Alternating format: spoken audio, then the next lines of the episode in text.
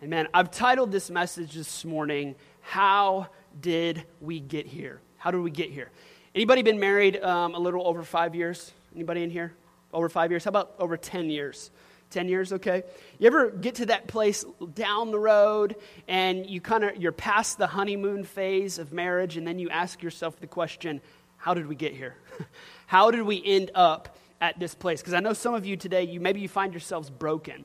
Um, maybe you find yourself stuck. Maybe even some of you are in marriage, you dream of being single again. You're like, I just, I want to be out of this relationship. I want to leave this relationship because it seems like no matter what I've done, no matter how hard we've tried, how hard we've worked, all the arguments, all the reconciliation, all the counseling, everything that we've done, it just seems like it's over.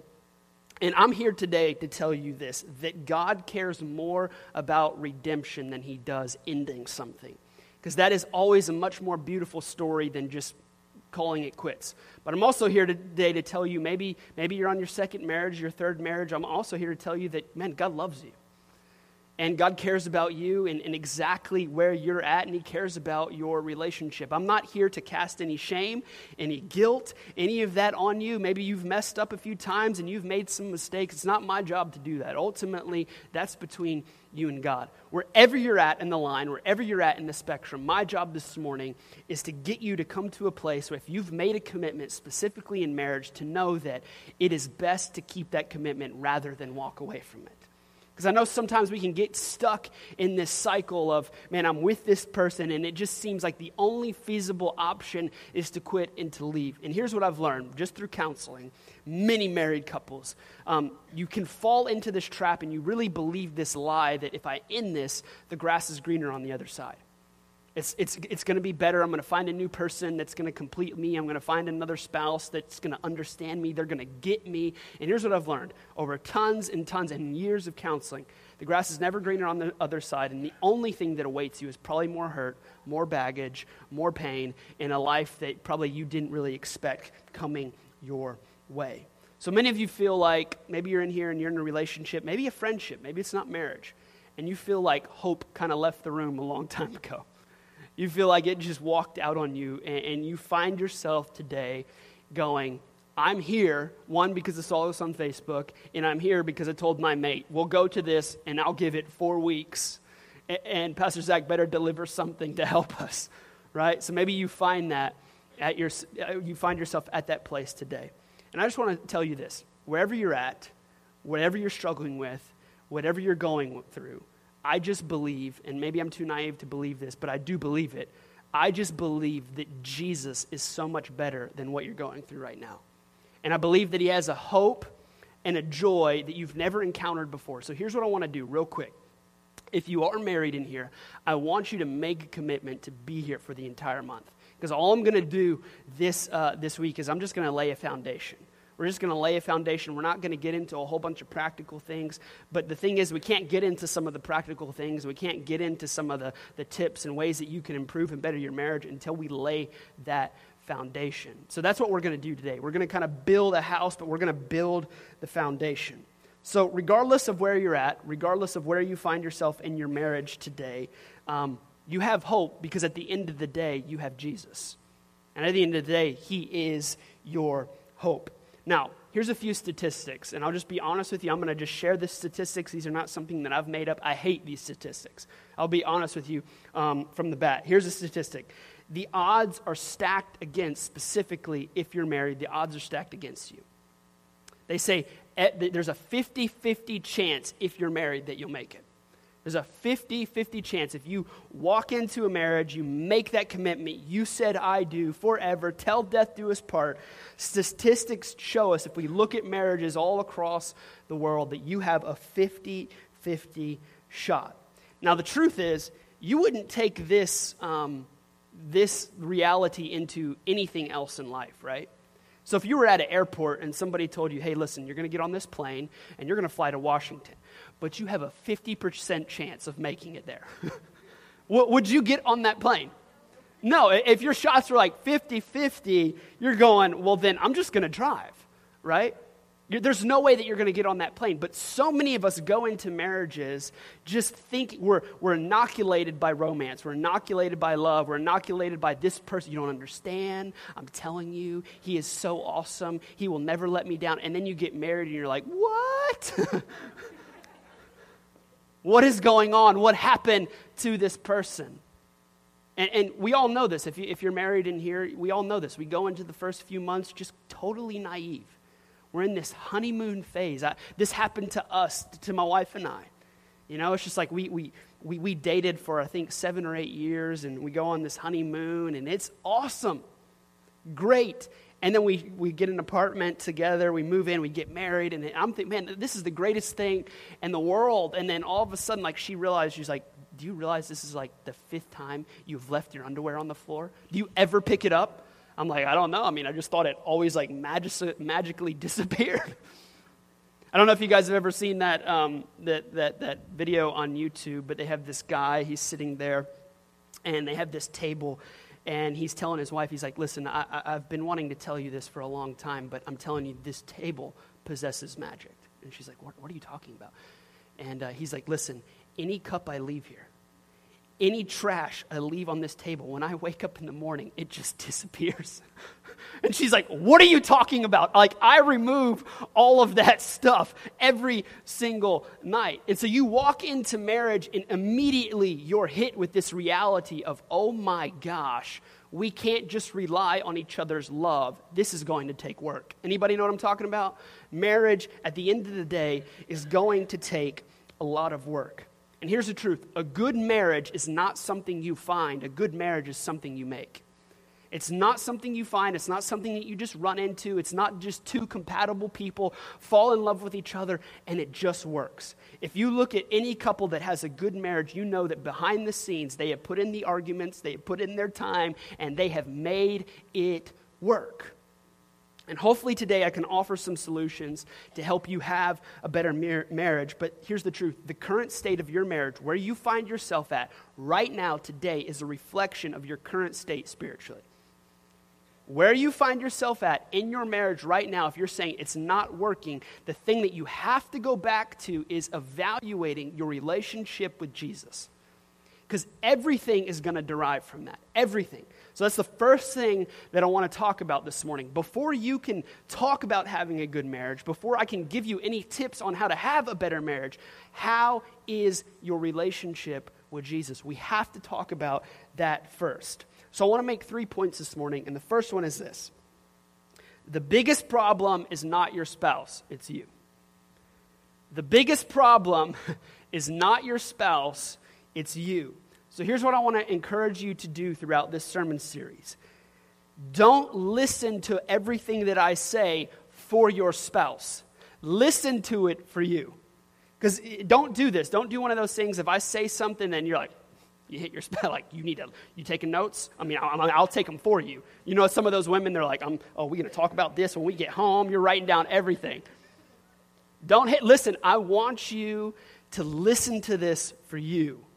Okay? Because the biggest problem in your marriage, in your relationship, is not your spouse, it's you. It's not your spouse, it's you. And here's where so many people get so tripped up in marriage is they're so convinced, well, if he would just change, then I would change. No, you won't. Because here's the truth if he genuinely changed, then you would find something else that you want him to change. So the truth is, we got to get down to the roots of okay, God, what are the things in me that need to change? What are the things in me that I need to work on? See, there's no such thing as married people issues, only people issues that get worse in marriage. so there's only people issues that just get a whole lot worse in marriage. So, so here's what you find. You, when, you, when you're dating and you're, you're dating your spouse, you're like, man, he, you know, my wife used to think this of me. Um, but she, like, he's just so selfless. He's always opening the door for me. He's always paying for my meal. He's always thinking about me. He's always texting. me. And then you get married and you realize you're like, that person is so selfish. all they think about is themselves, right? You realize all of a sudden the issues that this person really has when you get married. And here's the truth you don't have married people issues, you have people issues that just get exposed and revealed in marriage. If you want to grow your relationship, singles, if you want to grow your relationship with Jesus and you want to put it on the fast track, just get married. just get married. Because here's what it'll do all it does is it exposes your relationship with Jesus. It exposes your weaknesses because here's what happens you begin to live with a person and they see you for who you really are. Not just the person you are when you go on a date, not just the person you are when you send them a sweet text message or a phone call or whatever. It's not that. Could it be that before God changes your spouse, he wants to change you? He wants to do something in you. In Matthew 6:33, there is this verse that Jesus says, he says, "But seek first the kingdom and his righteousness, and all these things will be given to you." Seek first Jesus. See, Jesus never said seek first your relationship with your spouse. He said, Seek first my kingdom, seek first me. In the Amplified Version, it literally translates as this You need to learn to aim right. Your aim has to be aiming at the right thing. Here's the secret if you want a better marriage, you have to increase your relationship with Jesus. Because here's the truth if the foundation of your marriage is based on how romantic he can be, or how you know well your wife serves you, or, or how well you know you complement each other and the romance and the chemistry stays alive that will one day go away. And there's going to be days when you wake up in the morning and you don't feel like loving that person. Especially when they you know they get out of bed and they leave a cereal bowl in the sink or they do something that upsets you. You don't feel romantic you don't feel lovey-dovey and here's the truth there's going to be times in your marriage where you're just not going to feel like loving that person the truth is, you're going to wake up in the morning and you're like, God, just crush them. like, just as God, as they read their Bible this morning, just convict them where they cry all day for what they've done to me. you know? See, you weren't created to be completed by the love of a human being. You were created to be completed by the love of Christ. And here's where many relationships go wrong friendships, marriages, dating relationships you begin to look at that person to give you what you lack. So you don't feel happy? Well, I just need, I need, I need a relationship. My, my marriage will make me happy. My husband will make me happy. My wife. And so here's what we do we become so needy for that person that we end up like suffocating the relationship. Because we're looking for that peace, we're looking for that joy, we're looking for that fulfillment in that other person. And at the end of the day, they can't give you what you really need. Here's the truth lonely, insecure, unhappy single people become lonely, insecure, unhappy married people. You don't change just because you get married. And here's what I've learned about dating couples, and I've counseled many of them. And when, we sit down and they're like, I'm telling you, he's like, we never argue. I'm like, you're in trouble. it's, you're in trouble. In dating, when you're dating, and even maybe the first year of marriage, you can fake it you can be on your best behavior. And so you can make this person believe this is just how you are. This is just how you live your life. And all of a sudden you're like, oh, I'm done with the show. I just need to be me. and then the real you comes out, right? See, marriage doesn't solve emptiness, it exposes it. It doesn't solve it, it exposes it. So you have to realize that if you're having issues, if you find yourself at an impasse in your marriage today, you have to go back to the very foundation of where is my relationship at with Jesus? Because the only real joy, the only real peace, the only real satisfaction that I'm searching for in this spouse is going to be found from Christ. See, here's the problem. We're looking for our spouse to satisfy something in us only Jesus can. So at the end of the day, our spouse makes a horrible God. So here's what I mean by this whatever you idolize, eventually you'll demonize. So let me explain that.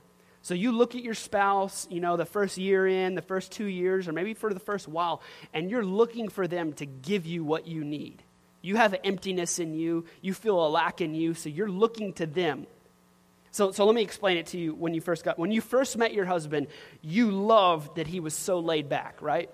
Man, I just love him. He's never uptight about anything, he's not laid back. And then 10 years later, you're like, he's so lazy. He's just so laid back, he doesn't do anything, right? Or when maybe when you first met your wife, you're like, man, I love it. She had, she's so detailed, she never misses anything. And then 10 years later, you're like, oh my God, dude, she's a control freak. She's controlling my life, right?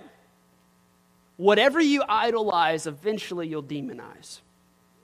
Meaning this. So if you look at your spouse and, man, they complete you, they're everything. One day they'll fail you, and you'll, you'll step back and you go, well, they're not who they say they are. They didn't, well, they, they didn't, they hurt me they did something that I wasn't expecting, and it kind of throws you back a little bit, and you're realizing, oh, man, I've idolized this person. And then you turn from loving them and idolizing them to now you hate them, you despise them. And it puts you in a very precarious place. So you cannot allow a flawed human being to be in the place of God. Because a flawed human, broken human being does not make a good God. At the end of the day, no matter how much I love my wife or my wife loves me, we will fail each other. I can't tell you how many times I've told my wife and we've sat down, okay, I'm going to work on this. I'm never going to do this again. And like three days later, we're back at the same place. Because at the end of the day, we both have to recognize our relationship is not based on the foundation of how well we love each other our relationship, the reason that it's lasted for nine years at this point is because of the fact that it's based on God. It's based on the, okay, I made a commitment. When I said I do, I made not only a commitment to my wife, but I made a commitment to God. That regardless of what goes on, we're not going anywhere. We're not leaving. We're not separating. And listen, that's difficult. I'm not saying it's always been easy. And, and, and here's what I want to here's what I want to say real quick. I've been in your seat before. You, hear a guy talking about marriage, and I'll be, I'll just be brutally honest with you. I hate marriage series. like I usually hate listening to them because I, I viewed them wrong. Because I'd sit in the chair and I'm like, all right, I'm getting ready to get whipped, beat. I'm going to walk out of here feeling more guilty, right, for all the things that I'm not doing right. And listen, I'm not, I'm, I'm not up here standing up here saying that my wife and I have a perfect marriage because we don't. And maybe you look at us and say, oh, they're so perfect with all their kids and everything, and it's just great. Listen, we argue too, okay? There have been times when we've had uh, moments in our marriage where it's just like, I don't, I don't know what we're going to do. This is like irreconcil- irreconcilable. Like, we don't, what are we going to do? I'll unashamedly say we've been to counseling for certain issues, or we're like, I don't know what we're going to do, and you can't make a decision. I can't make a decision. She's about to suffocate me in my sleep. Like, we got to do something. So I'm not up here saying that we have a perfect marriage because we don't. But the reason it's lasted this long is because of the fact that it's based on a perfect God. And His love never fails. And so when we don't feel like we love each other or we're not feeling that emotive love, we go back to who Jesus is. And we look to that fulfillment in Christ and not each other. And we go back to, okay, I'm going to find peace in God, not in Claire. I'm going to find joy in God. And here's the truth many marriages fail because we're placing a burden on our spouse that they were never made to carry. See, if you're looking to your spouse to fulfill everything, you're placing such a great weight on them. They feel so weighed down. They're like, I can't be this person. Like, I'm, I'm just going to be honest with you. Your spouse in your marriage needs room to fail. They need room to fail, and they need room for you to go, it's okay. It's okay. And I think sometimes this, which, this is what leads me to my next point. Point number two unrealistic expectations will ruin relationships. This goes back to what I said. Your spouse needs room to fail sometimes because we have these unrealistic expectations for our spouse, right? We want them to be perfect. We want them to satisfy everything. We, we hold them on such a high pedestal and we don't give them room for error. So here's what happens if we don't give them room for failure, then here's what happens we create a secret life. We're not open about things. We lie about things. We cover things. We hide things because now, rather than coming to a place of vulnerability, we fear our spouse we go, man, well, if, I, if they find out what I've done or who I am or what I've said or what I've looked at or what, I, then, man, they're just going to eat me alive. See, one of the things that, and Claire and I have worked through this, but one of the things I love about my wife is over the years, she's grown immensely in just giving me room to fail. when we started this church, it was a very testing time for our relationship. Not that we were like considering like leaving each other, it was just a difficult time. And it was probably a number of things that were just stupid on our part. We decided to plant a church, move, and my wife was pregnant. it was just, it was crazy. A crazy season in life. But because she doesn't have unrealistic expectations on me, it gives me room to say, hey, I blew it. I blew it. And we can talk about that. We can pray through that. And we can ask God to help us through those things. But expectation, un- unrealistic expectations lead to disappointment. And here's the trail that ends up happening disappointment leads to frustration, frustration leads to bitterness, and bitterness leads to contempt. Now, here's what contempt is you begin to define your spouse by their negative attributes rather than their positive ones. So, I'm going to call this the 80 20 rule, okay? And, and this may be different for some marriages. Maybe it's 50 50, maybe it's 60 60. That doesn't add up, but I was never good at math. but here's the truth 80% of the time, 80% of the time, your marriage is good. Maybe 60, and some of you are in here, you're like, well, you don't know my marriage. Just, just track with me for a moment. 80% of the time, your marriage is good until in 20% of the time, you have trouble. And here's what ends up happening when we have unrealistic expectations of our spouse we're more focused on the 20% than the 80%. We're more focused on all the, the, the, places that they're missing it and blowing it and failing, that we harp on that 20%, that we forget about the 80%. We forget about, man, that they went out of their way to seek you and to rescue and find you and love you and pull you in. We forget about the fact that, man, they're a good mother, they're a good father, they provide for us, they do all these things, and we begin to focus on all the nitty gritty, little tiny, minuscule details that we do not like about that person, and that 20% begins to shape our outlook of that person. It begins to shape our outlook of them. And here's the truth we must, here's what you have to accept if you're married you have to accept that in marriage, you're going to have trouble. Scripture even tells us that married life will bring trouble. Watch this verse in 1 Corinthians. 1 Corinthians. But those who marry will have trouble in this life. In the verse. but those who marry will have trouble in this life. So if we have unrealistic expectations of our spouse, we're not even taking a biblical approach to marriage. Your spouse cannot be perfect. They will fail you. They will do things that disappoint you, and you just have to come to that realization that they're not perfect. See, if we expect 100% fulfillment from our spouse, we have unrealistic expectations. So here's what I want you to remember today you aren't a lonely person in need of a soulmate, you're a sinner in need of a Savior. And s- single people, let me talk to you for a moment. You're, you're like, man, I've been single for five years. I've tried guy after guy or girl after girl, and it just, it doesn't, and I'm just going to be empty until I find that person. The truth is, you don't need someone to complete you. Thank you, Jerry Maguire, if you ever saw that movie.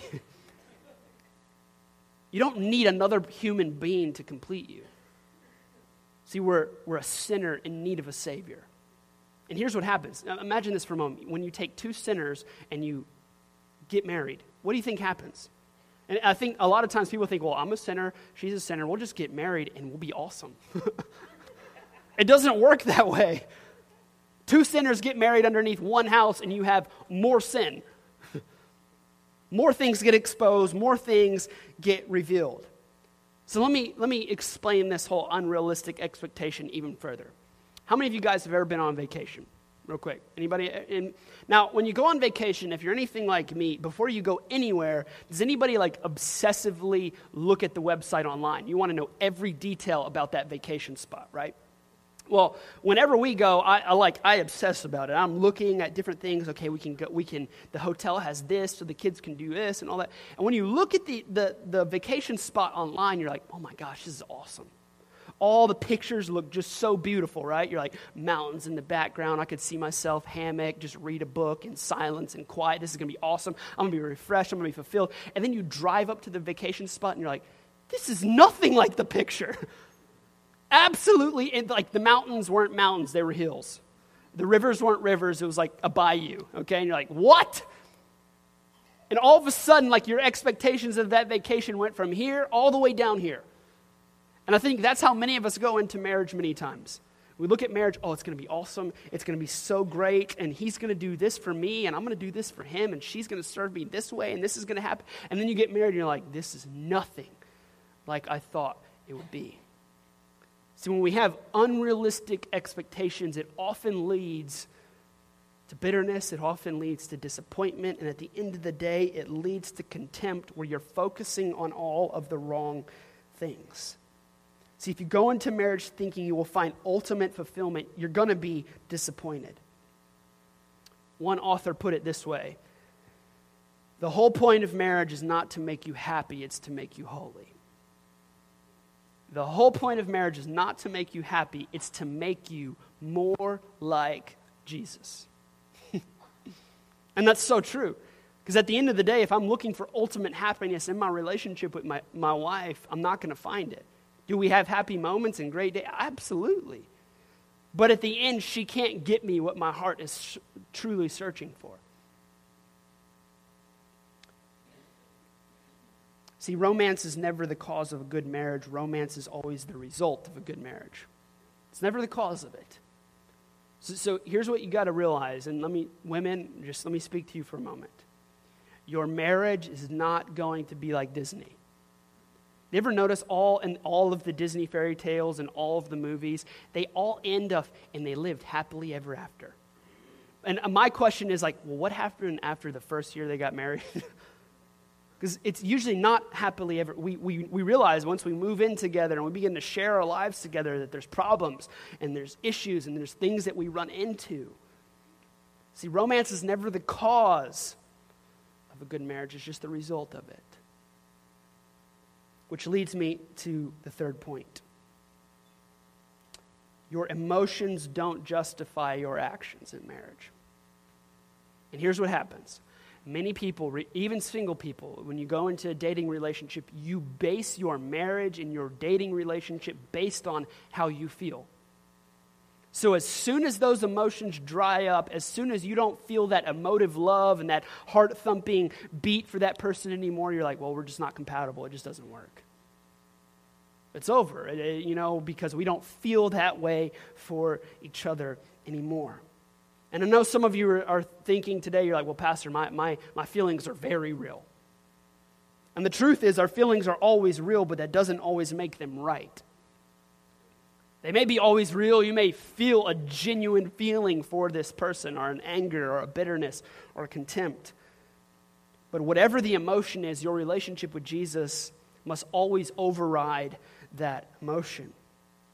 Let me read a scripture in 1 Corinthians 13 11. It says this When we were children, we thought and reasoned as children do, but when we grew up, we quit our childish ways.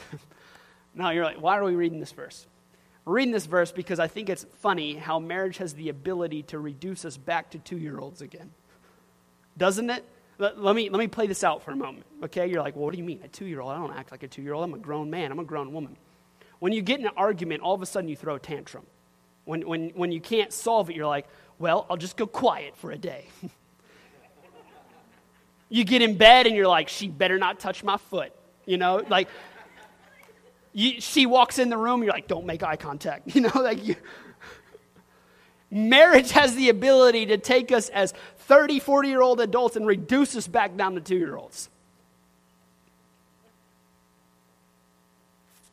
You spend an entire day ignoring each other, going silent. You even go to bed without acknowledging each other. So let me, give let me show you how this plays out in Claire and I's relationship. This is how it usually happens for us. So we go, we go out to eat, we have this romantic date, we have all this deep conversation, we talk about dreams, we talk about the future, we're in love, and then we get in the car, and I'm opening the door for her, and I close the door and I smash her finger.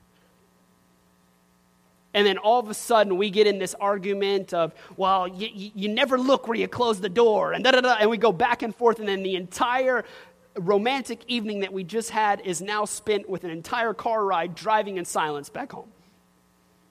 And then you get home and you walk in, you slam the door. And all of a sudden, that romantic evening is totally out of the window. What's happened? We're allowing our emotions to justify our actions. We had that moment. In that moment, she, she angered me, or in that moment, I did something that probably I wasn't trying to hurt her, but it did. And all of a sudden, it begins to permeate everything else. And this goes back to point one. Our relationship with Jesus must guide our marriage, not our emotions. We have to go back to the foundation. What does Jesus say about me? And here's the truth I would encourage you if you don't know what he says about you, then that's why you're here this morning. Maybe you thought you were just coming here to get some tips about marriage. Maybe you came here today because Jesus wants to introduce himself to you this morning. Maybe the first start for some of us is just saying, man, I need to have a relationship with Jesus. Could it be that that is the most, that is the foundational issue with your marriage right now? You don't know Jesus. You don't have an intimate, vibrant relationship with Jesus. See, a lasting marriage is built on a word that the Hebrews would call ahava. And it means this it's the clinging love, the I'm not going anywhere kind of love. Ahava is as strong as death.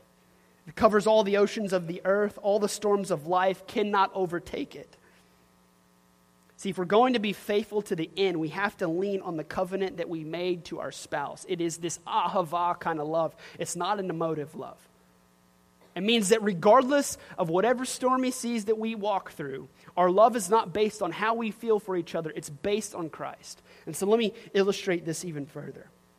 When you gave your marriage vows, you said, Until death do us part, regardless of your emotions. Until death do us part, for better or for worse.